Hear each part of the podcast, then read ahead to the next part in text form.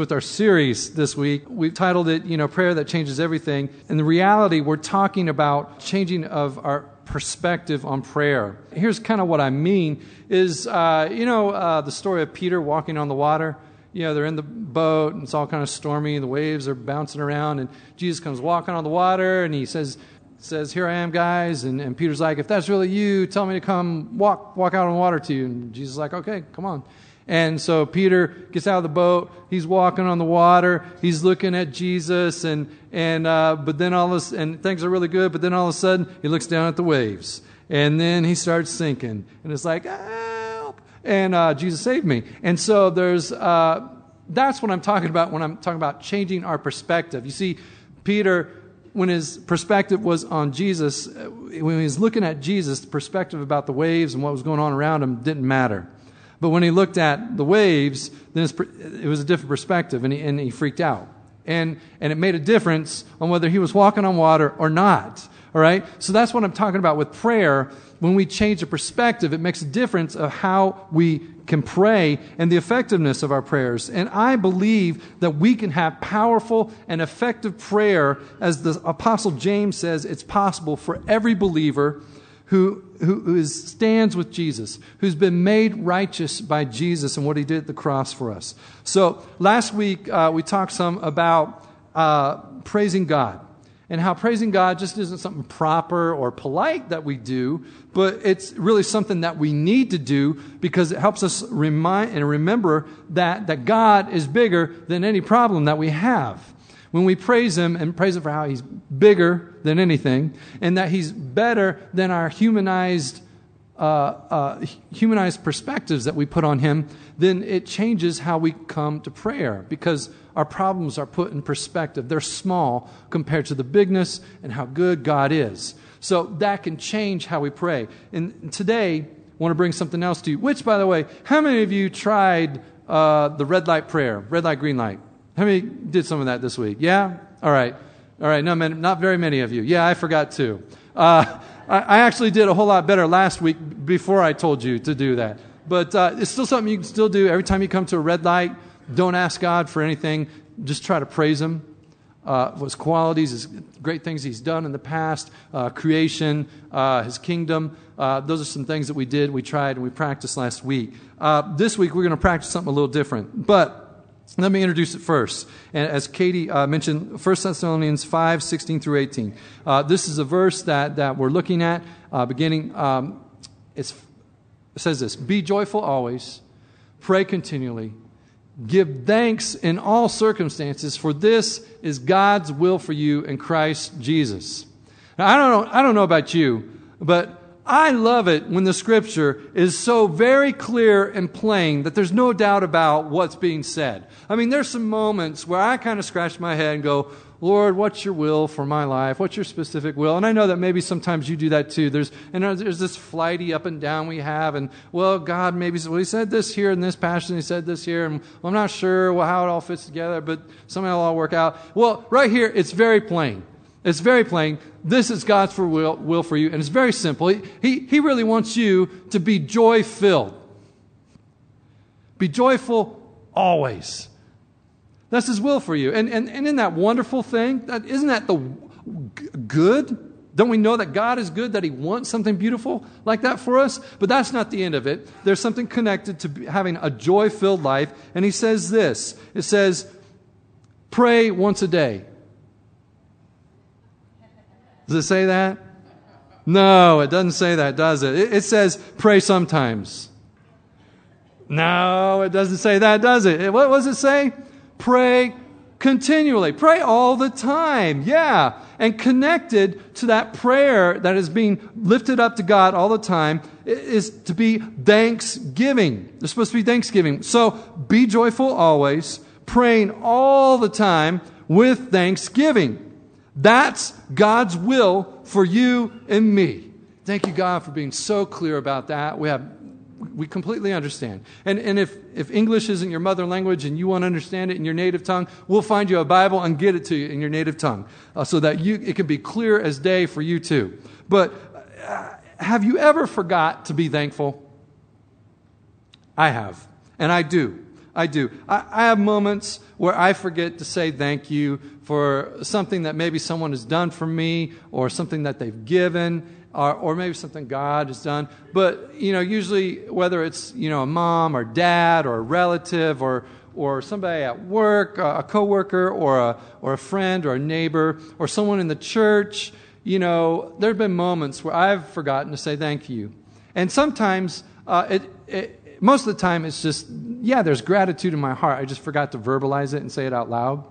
And, and, uh, and there's been a few times uh, where, where maybe there wasn't gratitude in my heart. You know, I was kind of a, I was a little, sorry, I can't think of a clean word to say there. It was, uh, well, all my 80s words just disappeared. My, I grew up in the 80s, and there's all kinds of words that you could say that weren't swear words, but I, I forgot them all. Um, yeah, here's your pastor confessing in front of you already. Um, well, anyway, just to say that there's been a few moments when, uh, you know, I've, you know, maybe someone in the church has done something nice for me, and you know, and then I forgot to say thank you, and you know, they might get frustrated with me. They might get frustrated. Man, what's what's wrong? He didn't say thank you, and you know, and, and you know, and then they get all bent out of shape, and it's like, you know, and, and that's not really the way it is. I mean, when you when you give something to somebody or do something for somebody, you're not. It's not dependent upon them returning something to you. It's not really a gift, then, is it? You know, and so I don't really think God gets all frustrated with us when we're not thankful. I don't think He gets frustrated with us, no. But I do think that He pities us. I do think He pities us.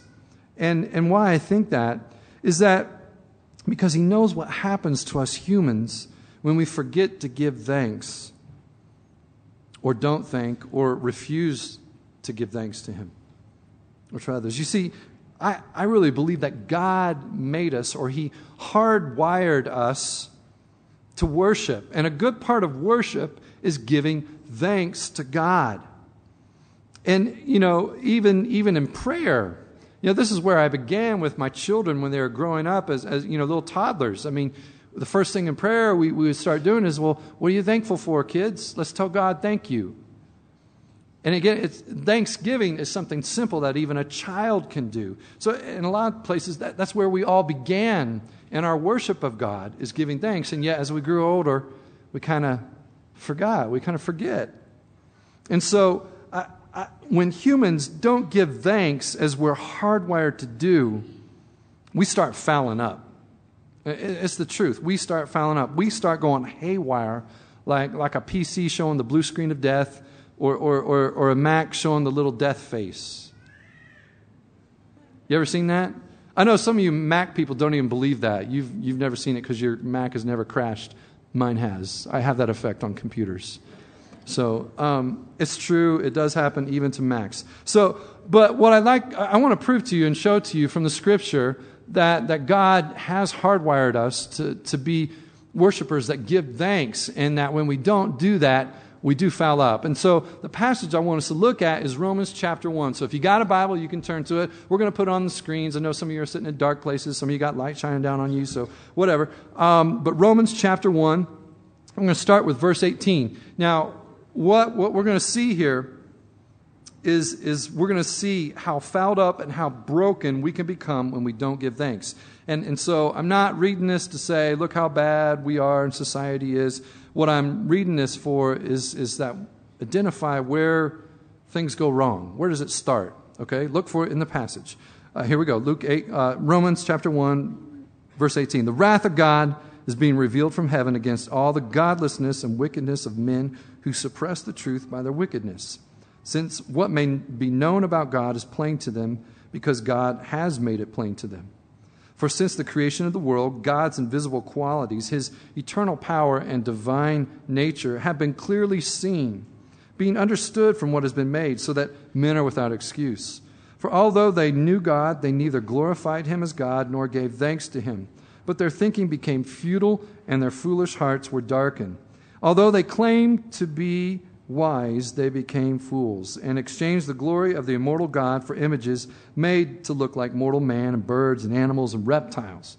Therefore, God gave them over in sinful desires of their hearts to sexual impurity for the degrading of their bodies with one another. They exchanged the truth of God for a lie and worshiped and served created things rather than the Creator, who is forever praised. Amen.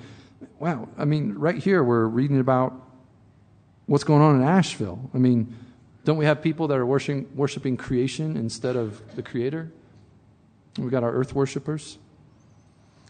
Verse 26 Because of this, God gave them over to shameful lust. Even their women exchanged natural relations for unnatural ones. In the same way, the men also abandoned natural relations with women and were inflamed with lust for one another. Men committed indecent acts with other men and received in themselves the due penalty for their perversion. Furthermore, since they did not think it worthwhile to retain the knowledge of God, he gave them over to a depraved mind to do whatever ought not to be done. They have become filled with every kind of wickedness, evil, greed, and depravity. They are full of envy, murder, strife, deceit, and malice. They are gossips, slanderers, God haters, insolent, arrogant, and boastful. They invent ways of doing evil. And that's like American culture right there. I mean, aren't we the, the country of ingenuity? And, and, and in fact, when we look around in cultural things, we see ingenuity in even evil things, doing evil. Yeah. The, they are senseless. Oh, wait a minute, wait a minute. There, well, I messed up. I skipped. No, no, no, no, no, no, no, no, no, no, no, no, no. No, no, no, no. They invent ways of doing evil. They disobey their parents. Wait a minute. How'd that get in there? Oh. They are senseless, faithless, heartless, ruthless.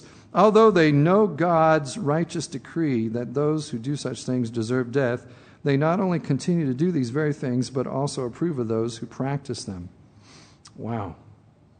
Wow. So did you did you see it where the description of darkness began? Did you see where that started? Verse 21. For although they knew God, they neither glorified him as God nor gave thanks to him, but their thinking became futile and their foolish hearts were darkened. I mean, we read that list and we kind of go, you know, wow, how could people do such stupid, crazy things? I mean, how could they go that far into that? I mean, isn't that just common sense that you wouldn't do that sort of thing? And, and it's like, well, no, their, their thinking became futile and their, their hearts were darkened. And how did that happen? They stopped giving thanks. I mean, wow, talk about one thing leading to another. I mean, the, I mean that's take, albeit this passage is playing it out to, to the nth degree extreme. But I mean, one thing leading to another. You know, sometimes we can start reading this and, and we can start thinking, getting this mindset of, yeah, those people out there, yeah, man, that's horrible. That's, that's really bad. So, and we can kind of get that mentality. But instead of a kind of us versus them mentality, I think we should realize that if we really want to be sorrowful and mournful over the sin and darkness around us in this city, this country, this world, we should first mourn over the lack of thankfulness from people who already know God. I mean, really, according to this passage of Scripture, how did all this darkness begin? It began when people who knew God stopped thanking Him. Now, today, who are the people who know God? Christ followers. Yeah, they're, they're the ones who say they know God. So our world gets darker when we stop thanking and glorifying God. This city became darker when people who knew God stopped thanking Him and glorifying Him. According to this passage and according to the Bible of how things get dark, that would explain what happened in this city. But you know, you flip that around, you know what the good news is? We can do something about that, can't we? If we know God, we can do something about that. Because if we know God, what can we do?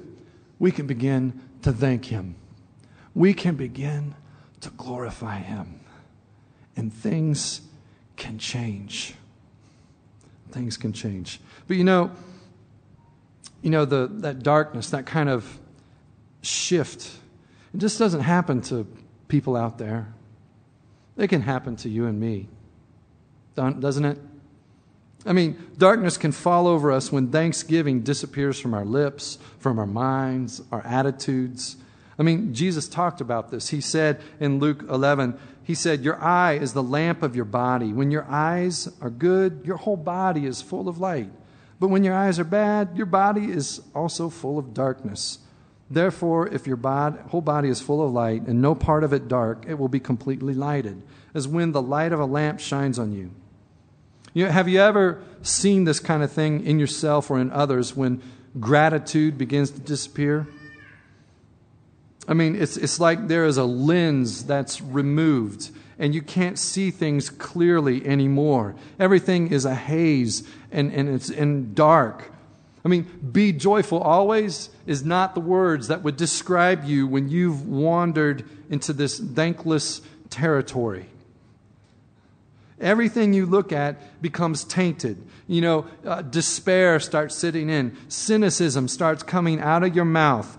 Anger is right there at the surface. Your fuse becomes so short, and everything is closer of the darkness is closer at hand, and it permeates how you view the world around you. You know, some say it's an attitude. I say, well, change your attitude. Jesus called it the eye or the lamp of your body. Jesus warns us against this, and he says, see to it that the light within you is not darkness. Saying you can do something about this. You're not helpless. You're not helpless and, and to be overwhelmed by, by, by darkness and this, this pervading thought or perspective that affects your attitude. Change the lens, change your sight, and let the light in. Give thanks, and it can change your whole perspective. It's God's will for your life. Now, if you don't believe that God wired you to give thanks, would you maybe believe scientists and psychologists and researchers who don't even acknowledge God? Let me throw out some of that stuff for you, okay? Uh, their findings say that people who give thanks regularly, especially those who write down a log of thanksgiving or, or some sort of gratitude, they feel better about their lives as a whole and they're more optimistic about their future. They, they found out that people who uh, regularly give thanks, they sleep 1.2 hours more per evening. I wonder, does that roll into the morning? That, you can just say everyone who's late to work is really thankful. You know, and then, then they discovered that those who practice Thanksgiving, they also exercise 33% more each week. Did you ever think that, you know, those who might struggle with, man, I just can't get the discipline to, to exercise or whatever, did you ever think that maybe if you started giving some thanks to God, that it would change your motivation or something would happen in you? Isn't that wild to think about? That's kind of crazy. Well, researchers found that those who regularly give thanks, they feel more joyful, they're interested, they're more attentive, they're more energetic, more excited, determined, and strong. Wow, I'll take some of that, please. And how do you do that? Begin giving thanks. You know why people who don't even like to sing uh, like to come and be part of a worship gathering like this? It's because giving thanks to God actually makes us feel good. Mean, sure, if that's the way God wires it, it makes us feel good. Look, now, I know I'm trying to appeal to your self serving side by saying this. You know, do give thanks because it, it makes you feel good. You know, but, but what I'm trying to say is this is more than a should or a have to. You know, you should give thanksgiving. You have to give thanksgiving because it's because this is more than the right thing to do. It's the way God made you. And if you want to understand yourself and why you go up and down with emotions and all kinds of things like that and go out of these seasons and cycles, it's like understand how you're made, how God made you. Understand He made you to give thanks. It's, thanksgiving is the path to living joyfully always. So, do you understand that Thanksgiving can change our perspective and that perspective influences our prayer? Pray continually, pray all the time with thanksgiving. And if the lens of your eye is just seeing darkness all the time, despair will be weighing you down. And then your prayers are going to be a difficult struggle if you got despair. Because what is the opposite of despair? What does despair try to crush? Hope. And you got to have hope when you're approaching God. See, without hope, it's hard to have faith. And without faith, it's impossible to please God. Hebrews 11 6. See, get, get the order of this. Thanksgiving increases your hope, and hope increases your faith. And when you got those two things, your prayers get turned up full notch. All right? Say that again. Thanksgiving increases your hope, and hope increases your faith. And we can do something about being thankful. We can do something about it. But I guess maybe the question is, is well, how far do we go with this Thanksgiving thing, Shannon? I mean, I don't want to be some sort of Pollyanna. Some of you here, you don't even know what a Pollyanna is. You never, old story, old movie. It was a book. It was a movie about this little girl named Polly, Pollyanna, and, and she was uh, she was thankful. She was she had gratitude. She was joyful. She always saw the bright side of things, and and she moved to a new place, and there were some people who were like, What's up with you, kid? And, and then there are other people who are like, oh, you're so delightful. And then the what's up with you kind of people, they, you know, in the story, they kind of change. Pollyanna rubs off on them. And so, the, but it was a very sugary, sweet kind of story and movie. And so there's some people, you know, have a little more, you know, satirical, cynical kind of side to them that, you know, uh, Pollyanna. Eh, eh. So anyway, um, some of you might be going like, where are we going with this Thanksgiving thing, Shannon? I don't want to turn into some little Pollyanna. Well, in the Bible, we can read from the book of Colossians how we are to be overflowing with thanksgiving. Now, think about that word overflowing, okay? I mean, think about the French Broad River this fall, this summer and this fall, going into the winter. I mean, we've had so much rain. There are several times where it's gone up to the banks and then it's gone over the banks and gone into the streets like Brevard Road and, and, and 191. And, and so there's times where we're like, hey, river, stay in the banks, stay in the boundaries where you're supposed to be.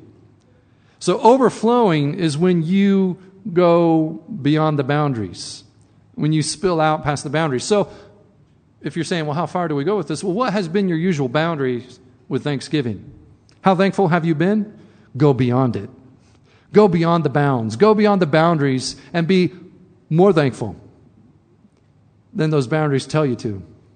Overflow with thanksgiving. Ephesians 5, uh, Paul exhorts us to be full of the Spirit, singing songs from our hearts, saying, Always give thanks to God the Father for everything. Give thanks to God for everything. So, how far are we supposed to go with this giving thanks to God? First Thessalonians says, continually, all the time. Ephesians says, for everything. So, to sum it up, give thanks to God in prayer all the time for everything. How far do we go? All the time and for, say it again, give thanks all the time and for yeah, that's how far we go with it. Wow. Now, there are some challenges to that kind of Thanksgiving, isn't there? I mean, there's some challenges to that. I mean, it's not all rainbows and butterflies, is it, every day? I mean, some days are kind of tough. I mean, there are the days when tragedy strikes, right? I mean, there's the day when you find out about the incurable disease. You, a family member, a relative, a friend. There's a day when, when a relationship is lost, even though you've tried everything to save it. There's a day when someone sins against you, they hurt you. Even then, Thanksgiving. And then there's even a day, if it hasn't happened for you already, there will be a day when you lose a loved one. And that's when we grapple with thanksgiving. And maybe not just thanksgiving, but we actually grapple with God. We wrestle with Him. But I'm telling you that that's the moment when despair tries to take us down and not let us come up for air. And it's then, most of all, then, that we have got to fight to lift our eyes up just to look at God. And, and maybe we won't be able to say, Thank you, God, for that specific thing that was so horrible and heartbreaking to us. but maybe we will just be able to come into His presence, His comforting presence, and just say, Hold me, Jesus. Hold me, Prince of Peace. Let your peace rule my heart. And maybe the tragedy will be so close to heart, you won't be able to say anything. Just go before God, and your soul will just moan. You won't be able to say anything. It'll just be a moan coming up from your spirit. And maybe if there are words to it, it would be like this My soul waits in silence for him. My soul waits in silence for God. My soul waits in silence for God. My soul waits in silence for Him. And that's, that's the groaning coming up, and, and that may be all you're able to do. But if that's all you're able to do, at least you're still before God and in His presence. The one who desires good things for you, the one who cares for you the one who can comfort you with his presence in the midst of hard and difficult things, and the one that can remind you of the good gifts that he's given you in Jesus Christ.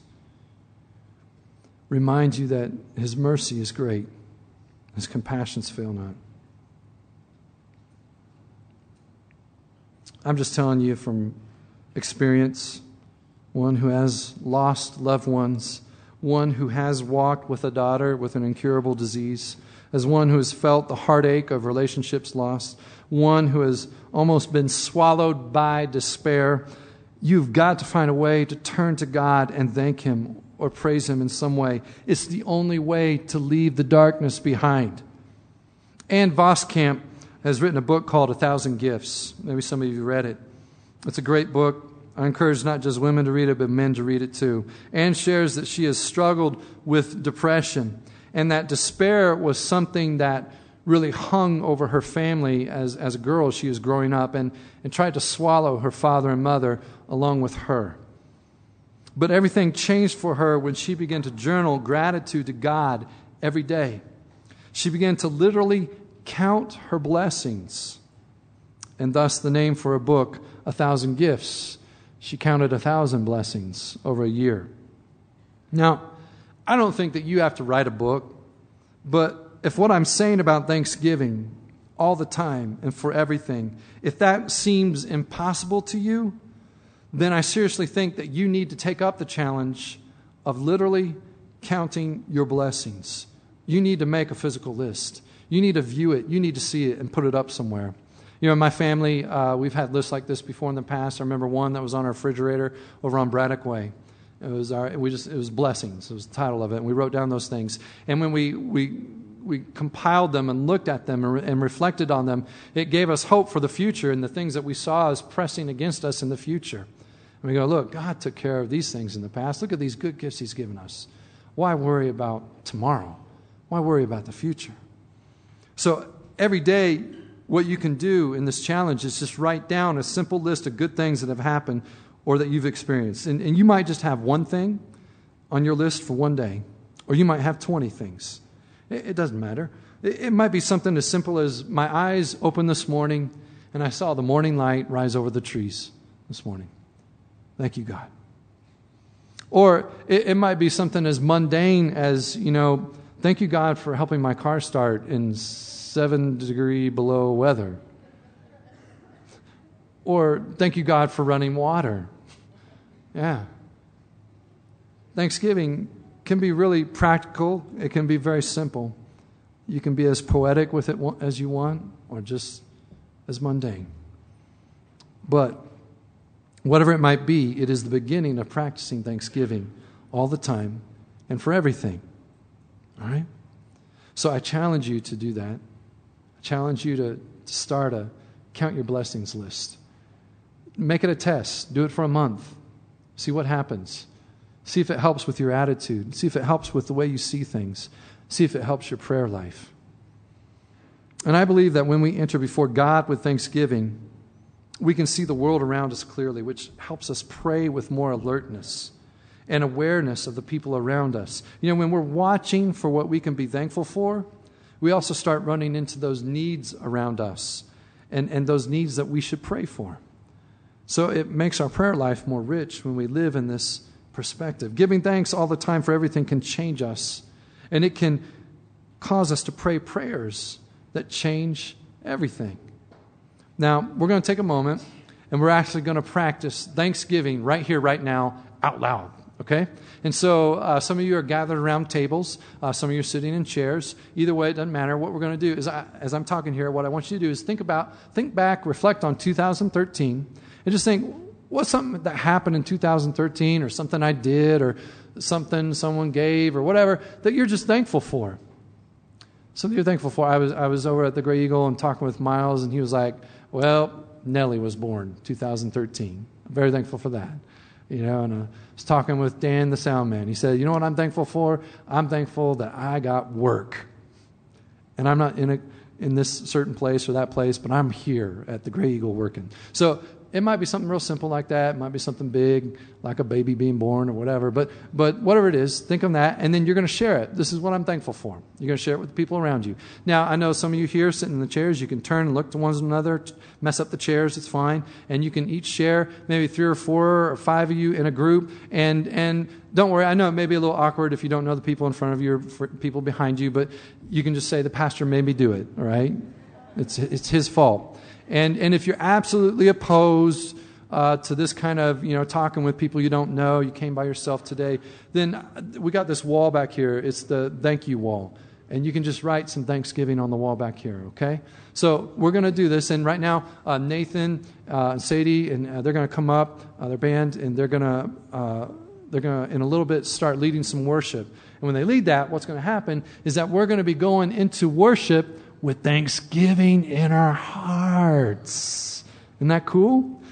And uh, so we're going to be kind of like fulfilling the Word of God, where it says, enter his courts with thanksgiving in your hearts. All right? All right, so here we go. Mix it up. What you're thankful for, 2013.